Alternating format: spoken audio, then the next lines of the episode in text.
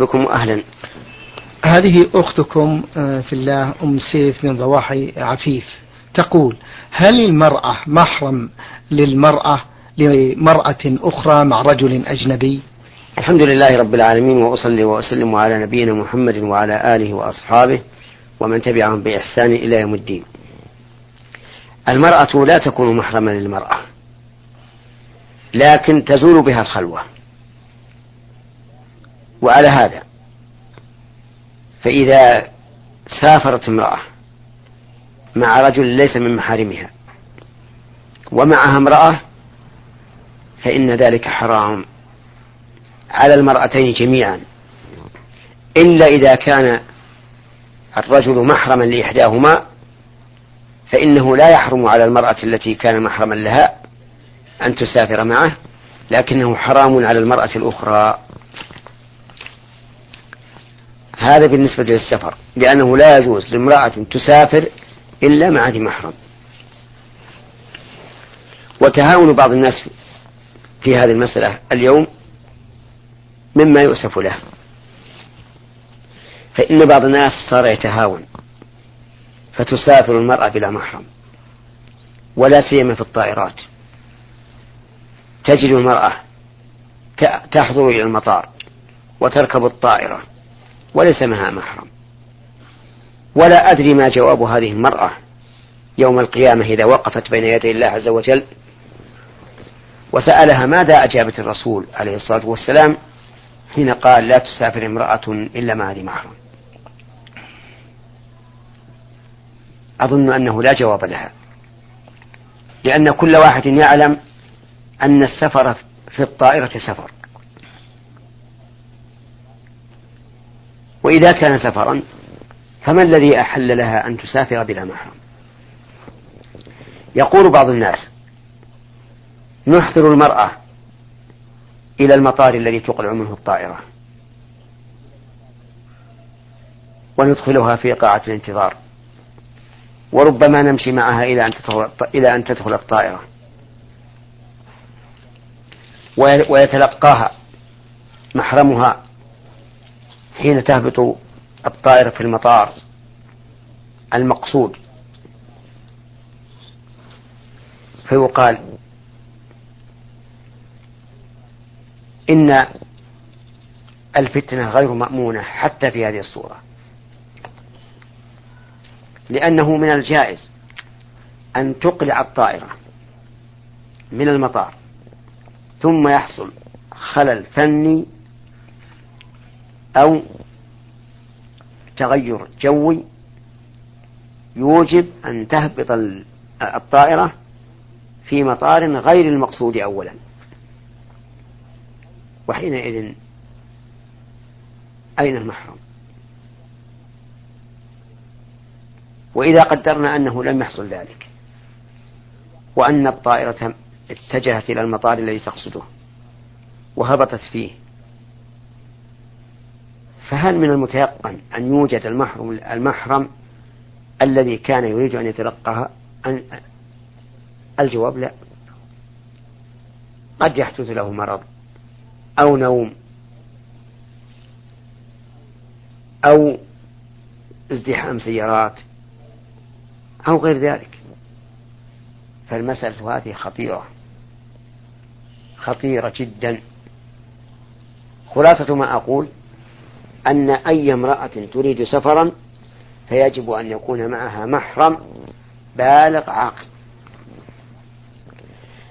أما الخلوة في البلد فلا يجوز للمرأة أن تخلو بالسائق في السيارة ولو إلى مدى قصير. يقول النبي صلى الله عليه وعلى آله وسلم لا يخلون رجل بامرأة إلا مع ذي محرم. ولكن إذا كان مع المرأة امرأة أخرى وكان السائق أمينا فهنا لا خلوة فلا حرج. أن تركب في السيارة هي والمرأة ما دام أن ركوبها ليس سفرا. وحينئذ نقول زالت الخلوة بالمرأة المصاحبة. ولا نقول إن المرأة المصاحبة كانت محرما. بل نقول إنه أنه الممنوع في البلد أن يخلو الرجل بالمرأة بخلاف السفر. فالسفر الممنوع أن تسافر المرأة بلا بلا محرم. وبين المسألتين فرق واضح. نعم. نعم. جزاكم الله خيرا. هل صلاة الضحى تسقط عن المسافر وهل تقضى؟ جميع السنن لا تسقط عن المسافر. للمسافر أن يتعبد لله بها. صلاة الضحى والتهجد والوتر وتحية المسجد وصلاة الاستخارة. وجميع النوافل ثابتة للمسافر كما هي ثابتة للمقيم. إلا ثلاث إلا ثلاث نوافل هي راتبة الظهر وراتبة المغرب وراتبة العشاء. فإن السنة للمسافر ألا يصلي هذه الرواتب الثلاث. وبقية السنن باقية مشروعة للمسافر كما هي مشروعة للمقيم. جزاكم الله خيرا. المرأة التي تتوفى في ساعة في ساعة النفاس هل تدفن بملابسها وتغسل وتكفن؟ وما كفارة من فعل ذلك بزوجته؟ المرأة التي تموت في نفاسها كغيرها بمعنى أنه يجب أن تغسل وأن تكفن بالكفن المشروع لغيرها وثيابها تبقى تركة لها. ومن فعل ذلك في زوجته سابقا بمعنى أنه دفنها في ثيابها. فنرجو الله سبحانه وتعالى أن يعفو عنه صنيعه هذا وكان الواجب عليه أن يسأل قبل أن يعمل. ونحن نأسف إلى أن كثيرا من الناس الآن نأسف إلى أن كثيرا منهم يفعلون الأشياء الخاطئة ثم لا يبحثون عنها إلا بعد الفعل بعد أن يقع البلاء يأتي ويسأل وهذا ليس ليس من الأمور الحميدة. بل نقول إن اسأل قبل أن تعمل لئلا تتورط وتقع في المحذور. أي فائدة للإنسان أنه إذا فعل المحذور جاء يسأل؟ قد يترتب على هذا الفعل أشياء كبيرة من حيث لا يشعر. نعم. جزاكم الله خيرا. تقول السائلة في آخر أسئلتها أم يوسف من ضواحي عفيف والدي متزوج من امرأة غير أمي فهل يجوز لأولادي السلام عليها؟ نعم. يجوز لأولاد الزوجة الأخرى أن يسلموا على زوجة أبيهم لأنها محرم لهم. كما قال الله لقوله تعالى ولا تنكحوا ما نكح آباؤكم من النساء إلا ما قد سلف إنه كان فاحشة ومقتا وساء سبيلا. نعم. جزاكم الله خيرا. السائلة عين فاء من جدة. تقول فضيلة الشيخ محمد بن عثيمين السلام عليكم ورحمة الله وبركاته. إذا قمنا بتقدير زكاة الذهب فقدرناه وعرفنا قيمته هل يجوز لنا أن نأخذ الزكاة لنا لحاجتنا إلى المال؟ أقول عليكم السلام ورحمة الله وبركاته. لا يجوز للإنسان أن يجعل زكاته إليه بمعنى أنه لا يحل له أن يجعل نفس نفسه مصرفا لزكاته بل عليه أن يخرج الزكاة إلى مستحقيها. الذين ذكرهم الله تعالى في قوله إنما الصدقات للفقراء والمساكين والعاملين عليها والمؤلفة قلوبهم وفي الرقاب والغارمين وفي سبيل الله وابن السبيل. فريضة من الله والله عليم حكيم. بل ولا يحل له أن يعطي زكاته أحدا من آبائه أو أمهاته أو أجداده أو جداته أو أبنائه أو بناته. إلا إذا كانوا محتاجين ولا يستطيع الإنفاق عليهم فلا بأس أن يصرف زكاته إليهم. أو إذا كانت عليهم ديون وأراد أن يقضيها من زكاته فلا بأس. فمثلا لو كان للإنسان أب هو في نفسه قد حصل على الكفاية وليس بحاجة إلى المال لكن عليه دين لا يستطيع وفاءه. فأراد ابنه أن يوفي دينه أي دين أبيه من زكاته فلا حرج. لأنه في هذه الحال في هذه الحال لا يجر إلى نفسه نفعا ولا يدفع عنها ضررا. نعم. جزاكم الله خيرا. تقول السائلة في ثاني أسئلتها في هذا الزمان كثرت مكبرات الأصوات فنحن نسمع النداء بالصلاة ولكن من مساجد بعيدة جدا عن حينا ويشق علينا الذهاب إليها. فهل فهل ينطبق وندخل في قول النبي صلى الله عليه وسلم للصحابي هل تسمع النداء؟ قال نعم. قال فأجب. وما حكم لو كان المسجد في منطقة جبلية وعرة والصعود في هذه المنطقة شاق جدا. وإن حاولنا الصعود لا نصل إلا وقد أقيمت الصلاة وفاتتنا البعض من الركعات. هل يكفينا أن نصلي في المنزل؟ المرأة أصلا لا لازم أن تحضر الجماعة لكن الرجل يلزمه أن يحضر الجماعة إذا سمع النداء.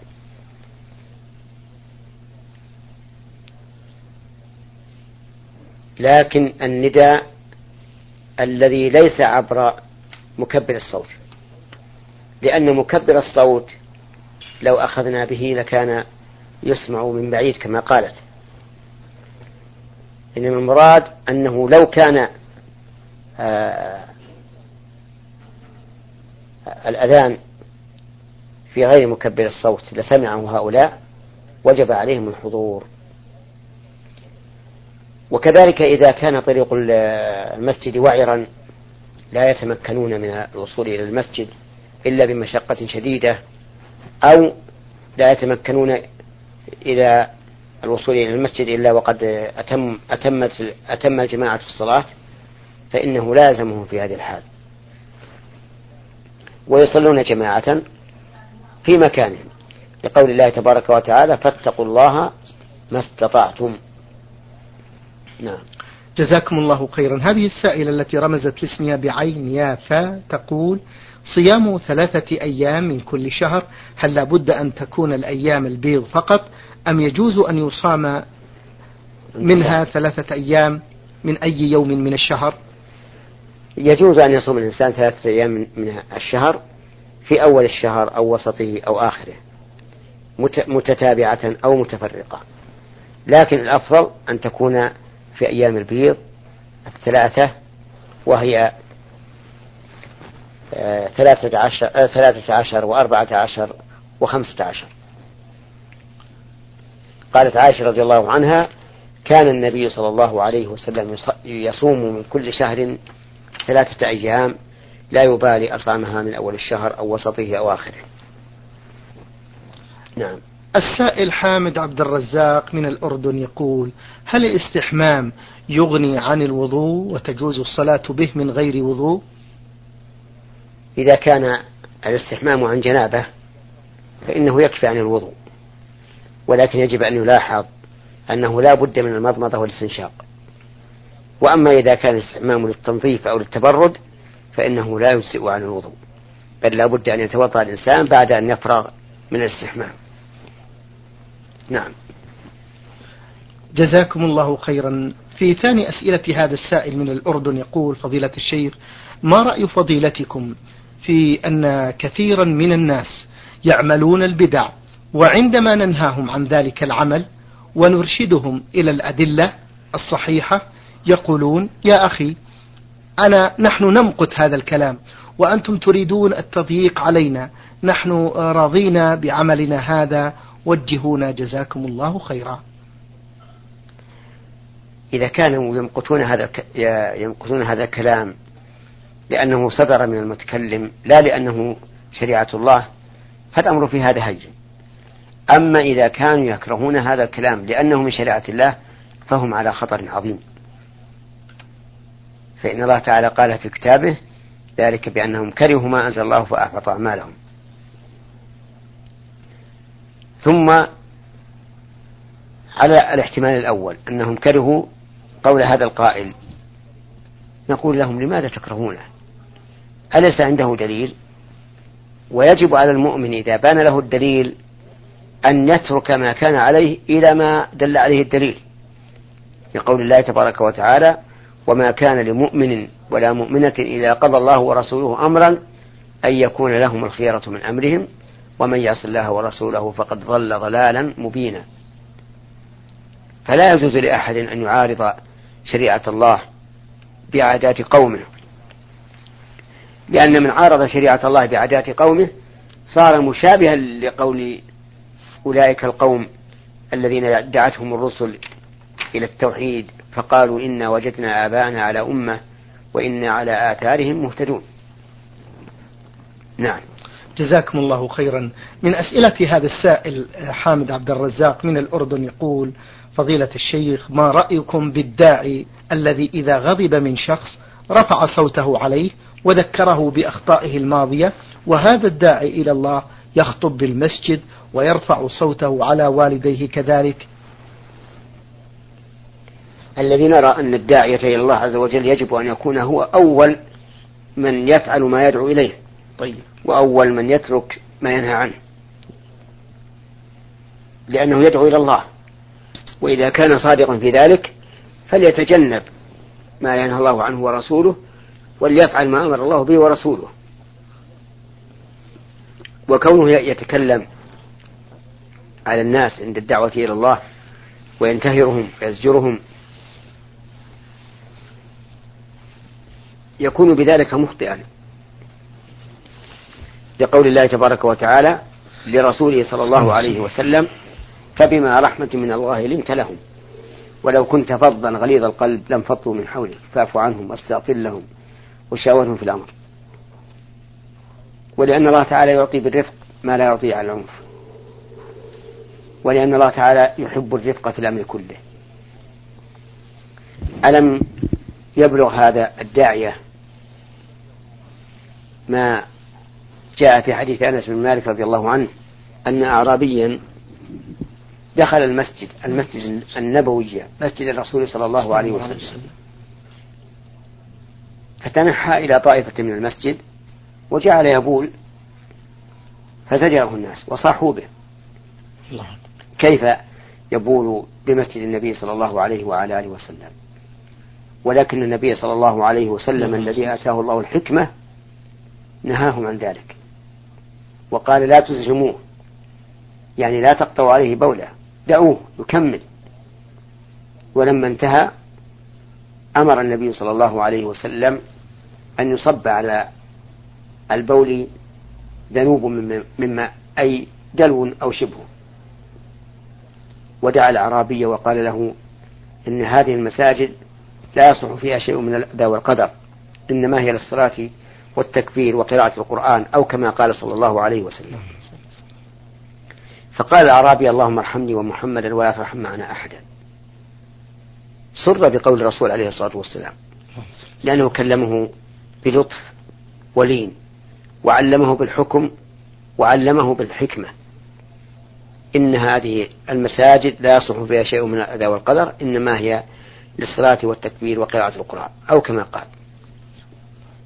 فنصيحتي لكل داعية أن يكون رفيقا في الدعوة إلى الله وأن يبين الشريعة على وجه يطمئن الناس إليها ويفرحون بها لأنه يدعو إلى الله ليس يدعو إلى نفسه وليس يريد بدعوته أن يطفئ حرارة غيرته بل إنما يريد إصلاح الخلق فليتبع أقرب الطرق وأيسر الطرق إلى إقناع الخلق وهدايتهم.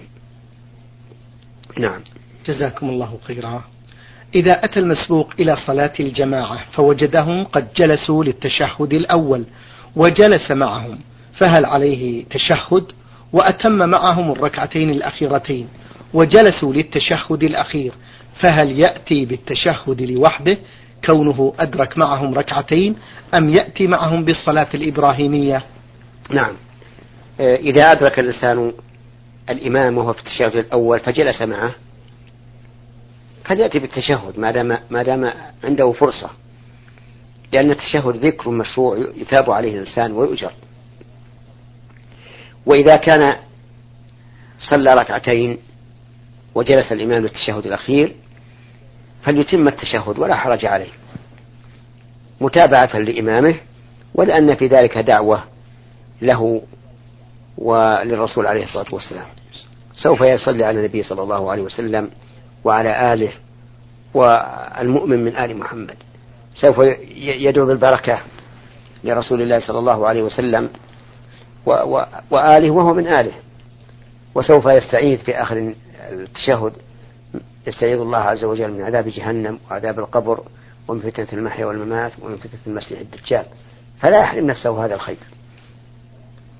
نعم. جزاكم الله خيرا فضيلة الشيخ. يقول السائل في آخر أسئلته هل تجوز الصلاة على من مات ولم يصلي؟ وما معنى الحديث صلوا على من مات من أهل القبلة؟ هل هم المصلون المتوجهون للقبلة؟ أم هذا الحديث عام لكل المسلمين الموحدين؟ من مات وهو لا يصلي فإنه لا, لا يجوز أن يصلى عليه ولا يجوز أن يدعى له بالرحمة ولا يغسل ولا يكفن وإنما يخرج به إلى خارج البلد ويحفر له حفرة يغمس فيها لأنه مرتد عن دين الإسلام. وقد بينا في غير حلقة مما سبق الأدلة على كفر تارك الصلاة من كتاب الله. وسنة رسوله صلى الله عليه وعلى آله وسلم وأقوال الصحابة رضي الله عنهم والنظر الصحيح. وبينا أيضا أن أن ما عارض ذلك ليس فيه معارضة في الواقع لأنه إما عام مخصوص بأدلة كفر ذلك الصلاة وإما ضعيف وإما في حال معينة. فالمهم أن القول الراجع الذي دلت عليه نصوص الكتاب والسنة وأقوال الصحابة أن تارك الصلاة كافر كفرا مخرجا عن الملة ولا يجوز أن يصلى على أحد كافر كفرا مخرجا عن الملة. وكذلك أيضا لا يجوز أن ندعو له بالرحمة ولا بالمغفرة لقول الله تبارك وتعالى ما كان للنبي والذين آمنوا أن يستغفروا للمشركين ولو كانوا أولي قربى من بعد ما تبين لهم أنهم أصحاب الجحيم. يعني أن هذا ممتنع. ثم أجاب الله تعالى عن استغفار إبراهيم لأبيه فقال وما كان استغفار إبراهيم لأبيه إلا عن موعدة وعدها إياه فلما تبين له أنه عدو لله تبرأ منه إن إبراهيم لأواه حليم. نعم. جزاكم الله خيرا. هذا السائل عبد الله آه، الحربي من القصيم يقول في سؤاله الأول فضيلة الشيخ هل يجوز للمأموم إذا سهى ثم سلم الإمام أن يسجد سجود السهو أم يسلم مع الإمام؟ ظاهر السؤال أن, أن هذا المأموم قد أدرك الصلاة مع الإمام من أولها. وإذا كان كذلك فإنه ليس عليه سجود سهو أي فإن الإمام يتحمله عنه. لكن لو فرض أن المأموم سهى سهوا تبطل معه إحدى الركعات فهنا لابد أن يقوم إذا سلم الإمام ويأتي بالركعة التي بطلت من أجل السهو ثم يتشهد ويسلم ويسجد بعد السلام. جزاكم الله خيرا. ما حكم وضع الصندوق المخصص للدم فقط؟ مثلا لا سمح الله إذا وقع على شخص دفع دية فإن هذا الصندوق يدفعها كاملة دون تردد. أفيدونا في هذا السؤال؟ أولا قول الأخ السائل لا سمح الله هذه كلمة لا تنبغي لأنها قد تشعر بأن الله تعالى يكره على ما يريد وإنما يقال لا قدر الله أو بعبارة أحسن أيضا فيقال لا قدر الله إلا الخير.